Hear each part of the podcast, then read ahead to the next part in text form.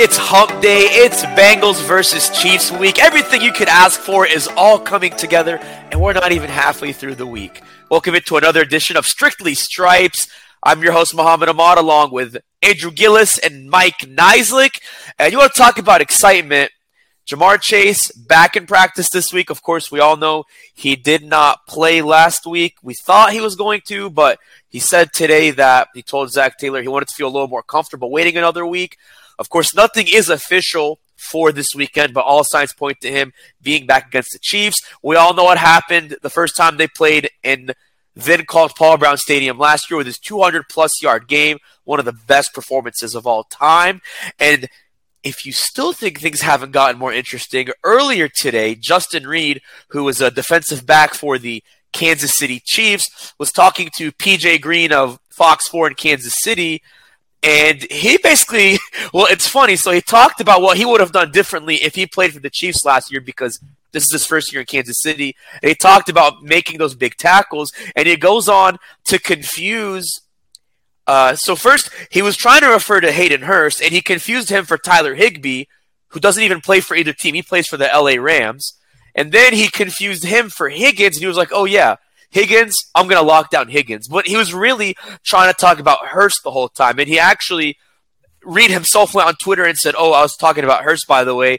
Then DJ Reader responds to him and says, you better back it up along those lines. And then Ja'Marr Chase is like, we're going to see on Sunday. So, I mean, the Bengals are already at it. I mean, that's there's already. I mean, we talk about if this is a rivalry or not. At this point, I think with what's going on in the history, I mean, safe to say Sunday is going to be a heck of a lot of fun. Well, I mean, DJ Reader also tweeted about this, too.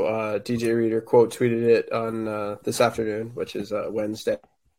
Got to know your personnel better to be making promises. And then some random fan said, you know, you scared. And he said, LMAO of what? So, I mean, I think what's kind of cool about this week is that you really had a lot going. You had, you know, two of the better teams in the AFC, two of the better teams in the league. Rematch of last year's AFC Championship game, two really good young quarterbacks. You had all of it, and now it looks like you're going to get – and obviously we can talk about this later. It looks like you're going to get Ja'Marr Chase back. Looks like you're going to get Joe Mixon back, and now you've got Twitter beef. I don't know. It just I saw that today, and I didn't really think anything of it, and then all of a sudden the players started commenting, and I don't know. I just think it adds a little extra something fun to an already fun atmosphere on Sunday.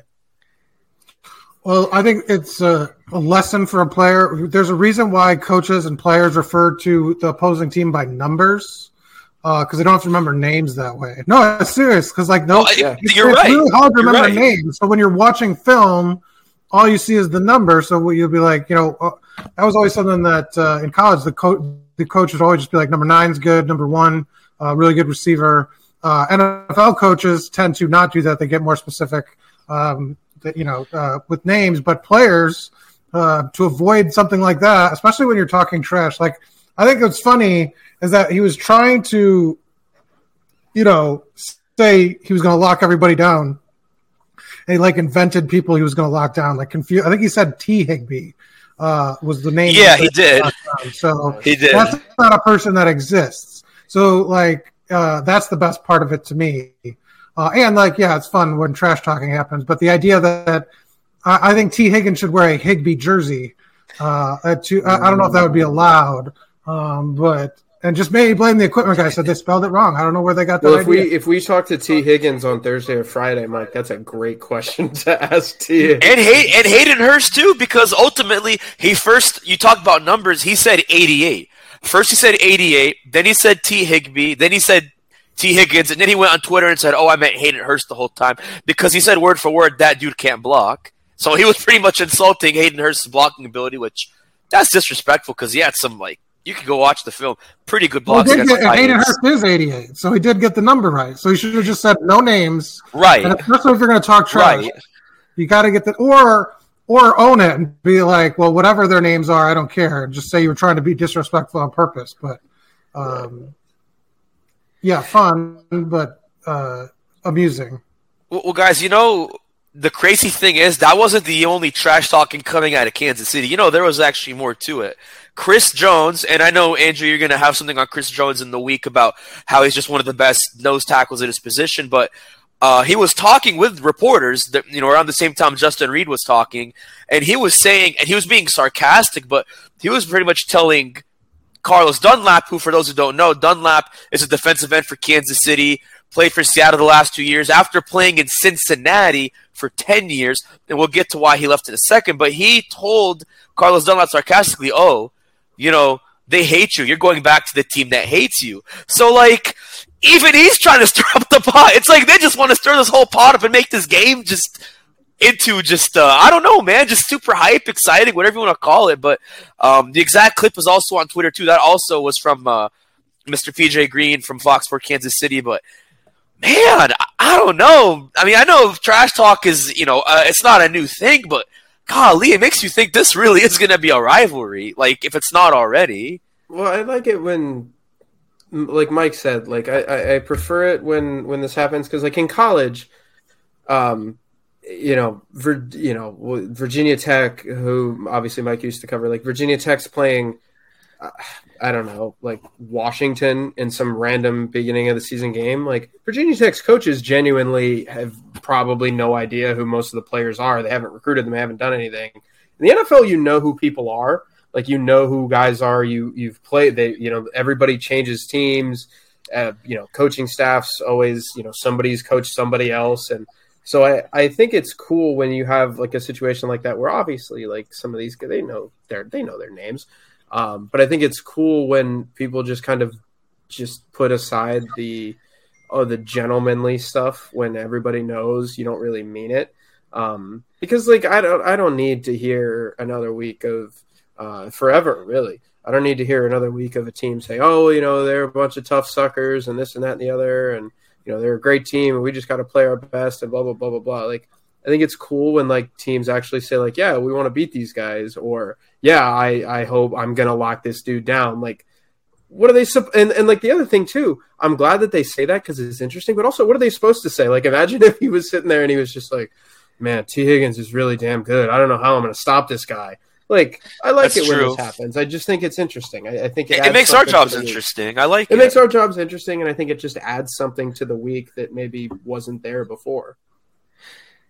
Yeah, and going back to Dunlap, so the reason why Chris Jones is being sarcastic about it by saying, oh, you know, the Bengals hate you that you came to us, a.k.a. the Chiefs, was, I mean, for those who don't know, Dunlap was a franchise player, played over 10 years in Cincinnati. Lou Anaromo comes in 2019, changes up the defensive scheme that they have in place today against the traditional 4-3 Dunlap was used to. He didn't like that. He saw his role reduced. He was very visible about that on his Twitter, where he was basically giving away the Bengals' game plan and expressing his discontent, to where the Bengals, who, like we talked about before the trade deadline, who almost never, ever, ever traded him to Seattle, where Pete Carroll runs that system, where he thrived until he came to Kansas City this season.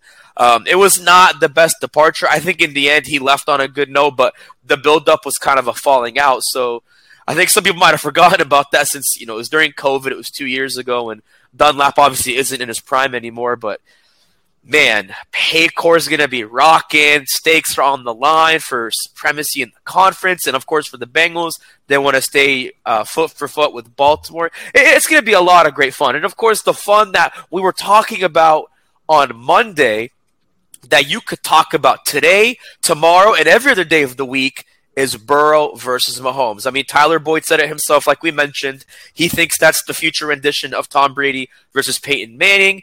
It's a small sample size, but, I mean, Michael, you mentioned this on Monday. If the longevity is there, could very well be that, depending on how the rest of the AFC plays out with, say, Justin Herbert and Josh Allen and guys like that who are also, you know, really good at what they do. But, you know, Andrew, I know we've been talking a lot about this. I mean, the thing about Joe Burrow is, you can look at his numbers, and I wrote about this earlier. I mean, statistically, if you compare his numbers to Mahomes in those two head-to-head matchups, Burrow's actually been really successful. He's only thrown one pick. His pass rating is well above Mahomes's, and the completion percentage, I think, for him is like 70%, which is already close to what he's throwing now. I mean, if you're Kansas City's defense, you know, like if you're Chris Jones and you're Justin Reid, who we just mentioned, what do you do to keep Joe Burrow from looking like Joe Shiesty? No, I think the number one thing that, you know, we've seen give teams problem or give the Bengals problems that teams have done is they get pressure after Burrow. I mean, obviously, I think the 7 sacks, you know, I think those performances are done. But, you know, one of the things about Burrow is that, you know, Burrow, you know, he doesn't make the traditional or he doesn't make the flashy plays that you see Josh Allen or Patrick Mahomes or Lamar Jackson make. Like Joe Burrow, he's not going to run for 80 yards for a touchdown, or he's not going to roll out to his right and then be getting tackled and while horizontal to the ground, throw the ball 30 yards in the air. Like that's just not Joe Burrow's game. He is one of those more traditional guys who is a drop back passer. So I think the way that you defend them is kind of what you saw against, you know, Brady. I think that that's one of the things that, you know, back in the day made the Giants so successful when they played, when they played the Patriots, because what they were able to do was they were able to get pressure on, Brady with 4.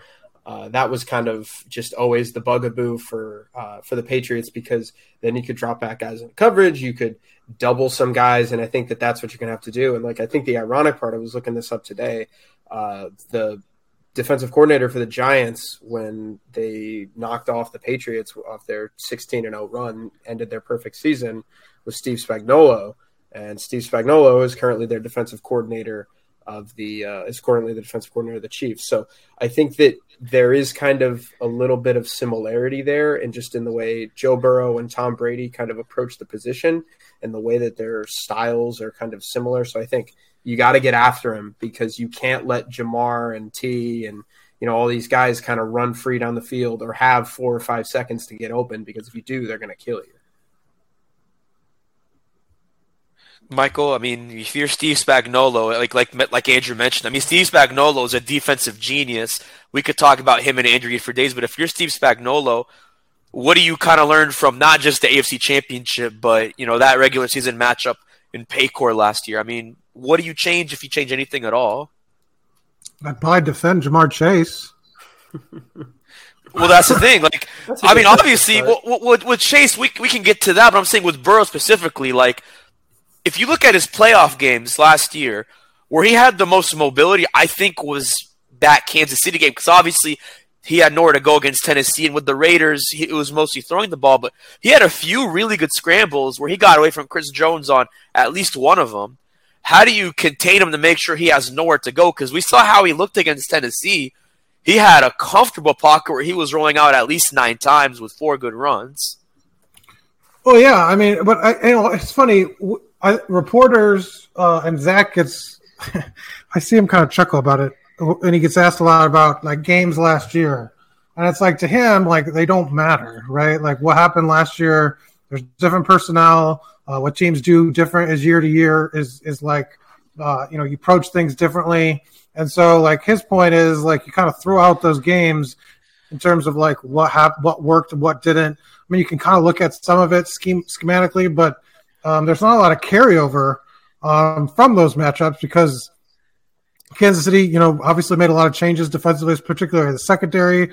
So, I mean, they're going to have a different game plan. You know, they're not going to just come in and say, like, we need to make a few tweaks on what we did last year. They'll sort of, like, you know, I expect that they'll reinvent what they did, especially with the, you know, getting younger and more athletic and things like that. So, you know, we talk a lot about those games, but I don't think that's more sort of how – the coaching staff approaches it. They'll look at what Cincinnati's done well and what hasn't worked throughout this season. And I think they're going to see, you know, what areas they want to attack. I don't think they're going to base it on kind of what they did last year. I think Andrew brought up a good point, is that when this team offensively is vulnerable is when the offensive line isn't getting pushed in the run game. And then they allow a lot of pressure, particularly against you know, the best pass rusher they faced this season. That's given them problems and kind of sped them up and got them out of the sink early and then made them play catch-up. That's kind of been the blueprint for teams this year. That hasn't happened recently. You know, they were in kind of a dogfight at Tennessee, but otherwise they've been up early in these games and kind of been able to dictate how they've played out. I hear what you're saying on that. I wasn't really focusing too much on last year, but I'm saying, say you look at the tape from Tennessee and Pittsburgh, which, you know, Burrow had two good games against both of those teams, and he did a lot of the same things that he did against the Chiefs, not just twice, but specifically in the championship. Obviously, you know, with Chris Jones, they're going to make sure that he really gets his number on Burrow, because I'm sure he thinks a lot about that game and how he kind of let Burrow slip away from him, especially on third down in a game that was really close. So, yeah, you're definitely going to see Spagnuolo play a lot more all-out blitzes. I think that's what Zach Taylor said, too, is, yeah, there's going to be a lot more new schemes, a lot more all-out blitzes, and I think we'll definitely see more of that, because I don't think they went as hard on Burrow with that. But, I mean, with Ja'Marr Chase, and, of course, we go back to the excitement. Ja'Marr Chase, I like to say it, he's on the chase. I mean, if you're Justin Reid, how are you going to back up that talk? I mean, obviously he's more focused on Hurst and Higgins, but like if you got to get on Ja'Marr Chase, I mean, how do you talk the talk and walk the walk like he's been saying pretty much all day? Well, if you're going to defend Ja'Marr Chase typically, I mean, I think the answer, kind of like we've seen, is double coverage. I think that is what early in the year teams – you know, what they would do is they would throw their number one corner on Higgins, and then they would, you know, corner number two on Ja'Marr, and, you know, some safety help over the top almost all the time. So, you know, one of the things that I would do specifically in this game is I would try to make Jamar's life a living hell. Like, I would press him at the line of scrimmage. You know, I would try to be physical with him. I mean, you're talking about a guy who hasn't played in over a month at this point, nearly, you know, 6 weeks or whatever now. Like, you're talking about a guy who, like, you don't want to, and I don't want that to come across as, oh, well, you got to hit him in his hip. No, that's dirty. I'm not saying that. I'm saying he hasn't played. You got to see if he's in game shape. Like, you got to see if he's got to shake some rust off, and you've got to jam him at the line of scrimmage. You've got to play tight coverage on him. And then if he burns you, and then you adjust. But I think to come out of the gate, you know, I would play really aggressive against him, and I would kind of make him prove that he is 100% again. You know, he is back to full strength. He is in game shape. The rust is gone. You know, that's what I would do if I was Kansas City. I would certainly try to make his life tough, and, you know, just kind of make him work to get open to see, you know, hey, is he, like I said, is his conditioning at a level that, you know, maybe it was going into that Falcons or Saints game? You know, is his physicality at a level that it was going into that game? Because, like, we saw this offense, specifically the offensive line against the Steelers, when you hadn't played together, when you hadn't played, you know, I know it's more of a group position than wide receiver is, but when you hadn't played together or you haven't played reps in a while, it takes a minute to get rolling. And for them, for the offensive line, it took, you know, basically like 2 games for them to fully get, you know, the training camp legs out. So for if I were the Chiefs, you know, I'm bump and run with Ja'Marr, and I know that kind of spits in the face of everything that I would do if he had been playing for these last 4 weeks, but this is a unique circumstance. Yeah, I think that all makes a lot of sense, and we're going to definitely talk more about the specifics on Chase, what he's going to look like, what he might not look like, plus more on what a new system would look like with Joe Mixon coming back, or if there really is anything to look at with the new system. All that and much more on the Strictly Stripes podcast. And thank you for staying with us on the Strictly Stripes podcast. So, of course, we've been talking a lot about Ja'Marr Chase, the big story of the day. He's been gone for the last 4 games. Probably not going to be the case this weekend. He should be back.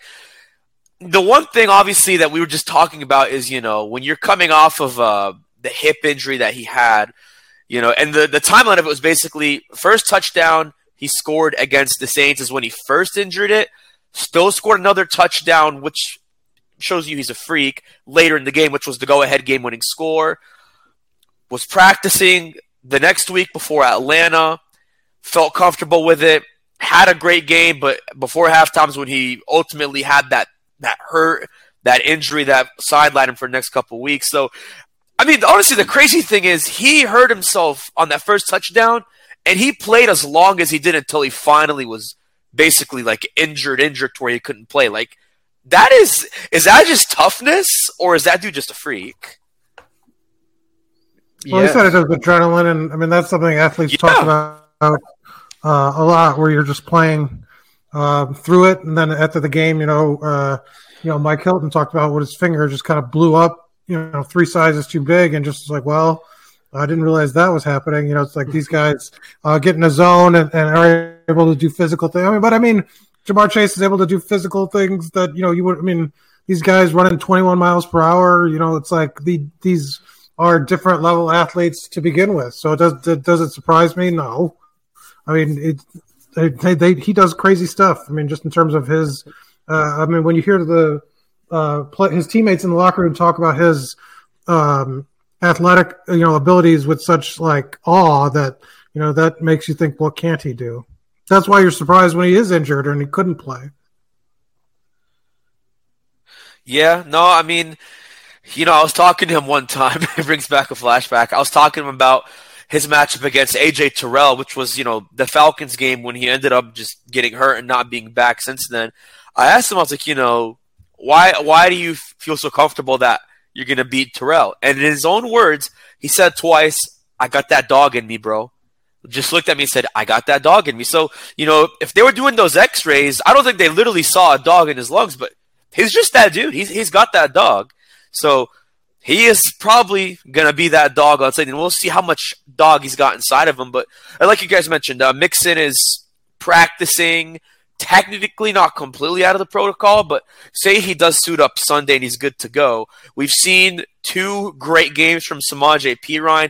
We even saw just a little bit of Travion Williams and enough to be impressed.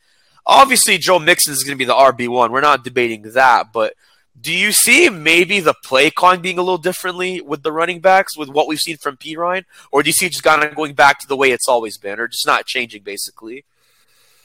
I think the usage might go back to what it was. You know, I wouldn't be surprised if we kind of go back to that, you know, the situation where Samaje is your third down back. He's in there to kind of pass block. But what I wouldn't be surprised is if,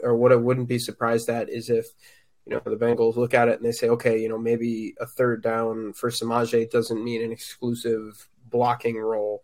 You know, maybe you can throw a screen on third down. Maybe you can throw a swing route on third down if it's third and short. Like, I think what he kind of proved was that he can handle, you know, he can handle passes coming out of the backfield. You know, if you run the ball two or three times in a row for, you know, a total of 15 yards or whatever it is, and Mixon needs a breather, like, doesn't mean you have to stop running the ball at that point. I think that, you know, Samaje kind of proved that he can handle a role like that. So I just think it gives you another option. And I think, you know, when you get to this point in the season, options are so big that you need to be able to kind of plug and play. And I think that that's what Samaje proved they can do. I think there's a lot of question marks there in terms of what, look, Mixon's been on the shelf for almost 10 days now. And we don't know if he cleared the protocol today. He was still in it as of today. He couldn't clear it without practicing. And then I don't know how quick the turnaround is between that and then getting cleared by the independent. Once you make it through all five steps, you got to get cleared by an independent neurologist. So did he do enough? Did he make it through today? If he didn't make it through today, you know, Thursday and Friday, is he back at full? Like, these things can linger. You know, it's like Zach was talking about earlier this season when T. Higgins had a concussion. You know, it's unpredictable, and depending on the individual, you never know what's going to happen. So will they be comfortable him playing on such limited practice after 10 days? You know, I do think that'll factor into it, and they haven't really – they've been very tight-lipped about his status and what, you know, the plan is there. You know, they didn't even say, you know, Samaje – they didn't commit to him last week in terms of getting all the carries. I think they want it up in the air and teams kind of guessing. So yeah. I don't know. I think that's a big question mark. I don't know that we'll know who running back who will get the most carries, you know, before the actual game, you know, because who knows if Mixon will make it through and be sort of 100% too. Yeah, and that's a good point. Obviously, you laid out the steps for the protocol, so it's all going to be contingent on that. So yeah, and of course, I know Mixon and the running backs didn't play as much of a role in the first time they met, but of course we all remember Perine's screen pass touchdown, 41 yards before halftime in the AFC Championship, which we saw against the Steelers and saw a lot of, not to that extent, against Tennessee last week, but and big roles, big shoes to fill. I should mention Mixon had a concussion in 2017, and it caused him to miss two games. He also suffered against Pittsburgh. So, you know, and does a second concussion. You know, all these guys have had concussions, but like a second diagnosed concussion in your career sort of make you, you know, how does Mixon himself approach it? That's another question we won't know. He probably won't talk to the media until after he returns. But, yeah, I don't think that's an open and case shut of where we'll know where things are headed until the game is played. I don't expect, you know, we'll talk to Zach for a few minutes on Friday. I don't expect him to be like opening up and sharing any sort of specifics other than if he's, you know, what his designation will be, questionable, doubtful, or whatever. Precisely, yeah.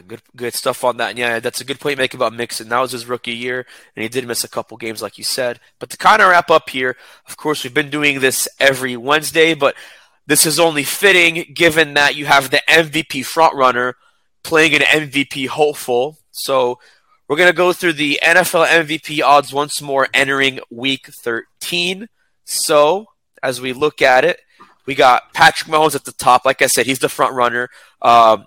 The obviously lead guy, minus 160. He was minus 150, so a little bit changed there from last week. Right behind him, Jalen Hurts. That doesn't change. He was number 2 last week, plus 350 after he was plus 550 last week. No change at all whatsoever for the odds of Tua Tagovailoa at number 3, plus 500 just like last week. Josh Allen, number 4 for the Bills, plus 1,400, which is crazy because it was plus 700 last week, so he dipped a lot. And this is where things get interesting. Joe Burrow is still number 5, but he is plus 1,400 just like Josh Allen. And Joe Burrow's stock rises because he was plus 1,800 last week. So Mahomes, Hurts, and Tagovailoa, like we said, really not much change there. But Burrow closes the gap with Allen. So you got a little bit of movement there. And then like we said, they're, you know, Mahomes and Burrow are going to face off this weekend. So could this weekend essentially move the needle either way? Yeah, it could move the needle, but I also think it could I think it could move it more for Mahomes than it could for Burrow. Like, if the Bengals lose, even if Joe Burrow plays really well, if the Bengals lose, or if Joe Burrow, you know, he doesn't really play that well and the Bengals win a stinker, like, I just don't know if that's going to do it. I think that would really kind of hurt his case and really elevate Mahomes. You know, I think that if Joe Burrow wants to win MVP, like I've said this for weeks now, Bengals got to win. They got to be a really, really good team by the end of the season, just in terms of record. You know, they can't be 9-8 or whatever.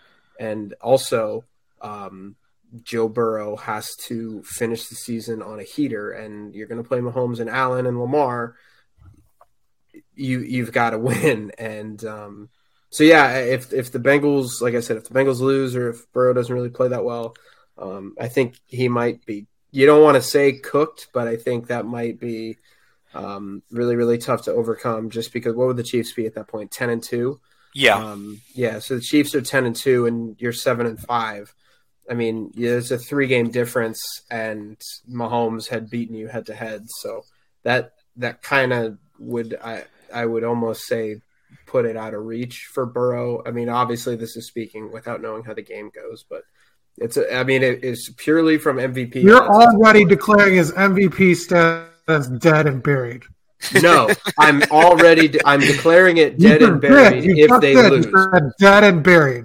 Yep, if they lose. Or if Burrow doesn't play that well, it's dead and buried. So if they win and he doesn't play, has a fine game, you're saying done. It depends what you mean by fine. Like, if Burrow throws like 2 or 3 picks and the Bengals win, that would not be definition of fine. That would be the opposite of fine. So, like, what would fine be? Like, pedestrian, like, just mediocre. Yeah, then I don't know if you're going to see a ton of movement. I think it would go a little bit in Burrow's favor. Yeah, but if he wins the head-to-head matchup against Mahomes and Allen, he's got to be then he would be the favorite. No. It's still Mahomes. I don't think one game's going to. Well, no, hang on. I think Michael makes a point, Andrew. If that is the case, if he beats both of them and he does really well, if you're talking about this game, then I don't think you're going to see a ton. If he if they go on a heater and they win this one and then they beat won 3 in a row. Yeah, only 2 games back of the Chiefs. They're acting like that the standings are like it's like 11-1 and like 5-5. Like, it's not far. Like, if they beat the Chiefs this weekend, they're 8-4. And the Chiefs, and the Chiefs are 9-3. Are 9-3. Right. That's one game back. And he has the head-to-head matchup. And, like, so, I mean, like, I think if you get through – well, I guess Buffalo's not till the end of the season. And the other thing is that it doesn't help Burrow that – or maybe it does help him that the next – after the Bengals, the five-game stretch Kansas City has to end the season is just really surprisingly easy. Oh, really? I haven't even looked at it. What is in the games? Broncos twice. Wow. Texans. They haven't played them yet. Wow. Okay. Texans, oh, wow. Wow. Raiders and Seahawks. Seahawks is probably the best team they face. But, I mean, like, that's – right. So, you know, there's something to be said that if Burrow wins a bunch of tough games and plays well, and he wins those head-to-head matchups. There's an argument. He's closed the gap enough where it's in play if he does what he needs to do what they want to do down the stretch here to lock up the playoffs and get home field. And the crazy thing to think, unlike Andrew, I'm saying it's the very opposite of dead and buried. I'm with you. Dead and buried. Andrew Gillis, Joe Burrow's MVP chances. Just you're like my hopes of. You're the media that Brian Callahan was talking about that ignored Joe Burrow's success. Oh, wow. Oh, yeah. He did mention that. This could be a teaser for tomorrow. We could do it now. My hypothetical, while we're on the topic, I had a hypothetical texted to me about Burrow and Mahomes. You want to do that today or tomorrow? Because we're already at 30 minutes. That's a good radio tease. That's a good, like, after the break. So we could do it tomorrow. Yeah, you know what? Here. So we'll do that tomorrow. So I'll have a fun hypothetical about Burrow and Mahomes tomorrow that I want to. But now you are setting the bar high. So you've said it has to be fun. So if it's not fun, I think it's interesting. I think it's the podcast ends right there. If we don't find that fun, we shut it down. Just slam the laptop. That is great. You want to tease that? I'll take it. It makes my life a lot easier, and it makes our jobs a lot easier. So we'll have at it tomorrow. It'll be a lot of fun. But, folks, you heard Andrew. Tune in tomorrow. We're going to talk more about his hypothetical and how, on the flip side, the Bengals defense will stop Mahomes in his tracks from being an NFL MVP frontrunner. But once again, for myself, Andrew Gillis, and Mike Nislik, I'm Muhammad Ahmad. Catch you tomorrow.